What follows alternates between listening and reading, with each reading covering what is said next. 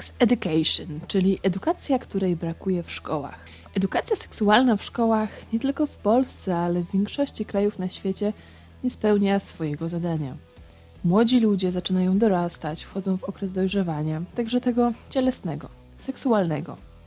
Często mają mnóstwo pytań, nie wiedzą jak sobie poradzić, a nie mają też kogo zapytać. Wówczas z pomocą najczęściej przychodzi wujek Google z informacjami, które nie pochodzą z żadnych sprawdzonych źródeł, przez co mogą wprowadzać jeszcze większy chaos w głowie młodego człowieka. Umówmy się, że fora internetowe też nie są najbardziej przyjaznym miejscem, a wielu ludzi opisuje na nich swoje problemy, jednocześnie licząc na to, że zdarzy się cud i jak zamachnięciem czarodziejską różdżką ktoś zaradzi ich kłopotom. Serial Sex Education odniósł na świecie naprawdę duży sukces i coraz więcej osób sięga po niego.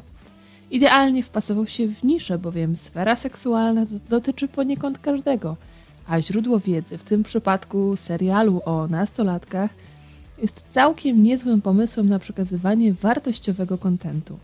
Z jednej strony produkcja przemyca trochę ważnych tematów, pytań i odpowiedzi na nurtujące kwestie, z drugiej zaś buduje sferę dzieło pozytywności i akceptacji siebie samych. Głównym bohaterem serialu jest nastoletni Otis. Chłopak mieszka od wielu lat z matką, jego rodzice się rozwiedli. Otis ma poczucie, że ojciec go zostawił i ewidentnie się nim nie interesuje. Wydarzenia z przeszłości z udziałem ojca bardzo mocno wpływają na niego obecnie. Chłopak ma problem ze swoją seksualnością, a właściwie brak chęci i potrzeby odczuwania jej. Spotyka na swojej drodze May, w której istnienie obrosło legendą w szkole. Dziewczyna na korytarzach wytykana jest palcami i wyśmiewana. Z biegiem okoliczności oboje zakładają działalność, w której to Maeve zdobywa potencjalnych klientów, czyli uczniów szkoły, a Otis udziela im rad związanych z samoakceptacją, odpowiada na pytania dotyczące seksualności. Z racji tego, że jego mama, grana przez Gillian Anderson, jest wziętą seksuolożką, tak też chłopak wie zdecydowanie więcej od swoich rówieśników i wiedzę tę skutecznie spienięża. Konstrukcja serialu jest dosyć prosta. Różni bohaterowie, zmagający się z szerokim spektrum problemów nastoletnich, przychodzą do Otisa. W tym momencie każdy może znaleźć swoją reprezentację na ekranie, z którą się utożsami – może podziela również z bohaterami lęki czy niepewności. Wówczas nasz młody doradca przystępuje do zbadania przyczyny problemu i dotarcia do sedna, z czym konkretna osoba się mierzy. Ma to taki swoisty charakter edukacyjno-terapeutyczny, a wachlarz problemów jest naprawdę szeroki, począwszy od rozterek sercowych, trójkątów miłosnych, problemów z rodzicami, poszukiwaniem własnej tożsamości, akceptacji inności – i takiego swoistego polubienia siebie. Bohaterowie muszą przejść swoje historie, by zrozumieć, o co tak właściwie chodzi im w życiu i na czym tak naprawdę zależy. Dzięki temu możemy obserwować ich metamorfozy, wybory, które nie zawsze będą słuszne. Otisa poznajemy jako kontrę do gry pozorów nastolatków wchodzących do tego samego ogólniaka. Widz ma takie poczucie, że w którą stronę by się nie obrócił w tej szkole, to wszyscy głównie rozmawiają tylko o jednym. I z jednej strony o tym właśnie serial jest, o edukacji seksualnej, ale z drugiej brakuje mu zbalansowania i zniuansowania wątków. Bohaterowie są dosyć kanciasto napisani, często schematyczni, opisywani przez dwie, trzy cechy, które mają niejako ukonstytuować ich zachowanie.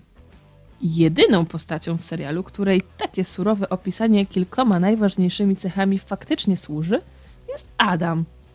Szczególnie w drugim sezonie postać grana przez Conora Swindelsa nabiera takiego szorstkiego sznytu, a przez to staje się jeszcze bardziej realistyczna. Chłopak nie dość, że ma ojca o zapędach dyktatorskich, który dodatkowo jest dyrektorem tej szkoły, to jeszcze ma wyjątkowego pecha w życiu. Kiedy Adam przestaje odreagowywać swoją agresję na innych, zaczyna naprawdę się starać dostosować jakoś do społeczeństwa, a przy tym zrozumieć siebie. Drugi sezon serialu dosyć płynnie dołącza do fabularnego ciągu przyczynowo-skutkowego tego, co otrzymaliśmy w sezonie pierwszym. Otis przechodzi okres buntu i z miłego, grzecznego chłopaka staje się roszczeniowy. Nie radzi sobie z emocjami, które się w nim kumulują i prowadzą czasem do eskalacji konfliktów z przyjacielem, rodziną czy dziewczynami. Dostajemy także background historii Maeve, która musi sobie radzić w życiu jakoś sama.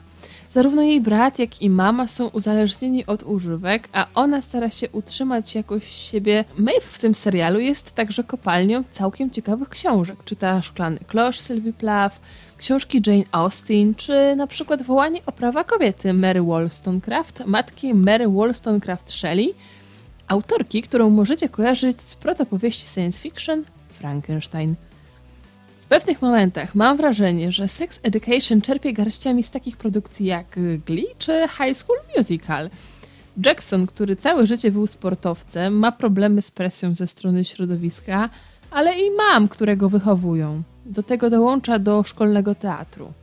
Nie przypomina wam to kogoś?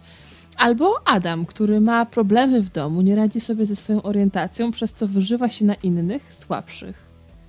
Takich analogicznych nawiązań można znaleźć tutaj mnóstwo, przez co jestem dosyć zdziwiona, że jednak nie zdecydowano się na nieco bardziej kreatywne podejście do postaci, a bohaterowie występujący w serialu są pewnymi symbolami różnych problemów, e, właśnie przez nieco stereotypowe szufladkowanie.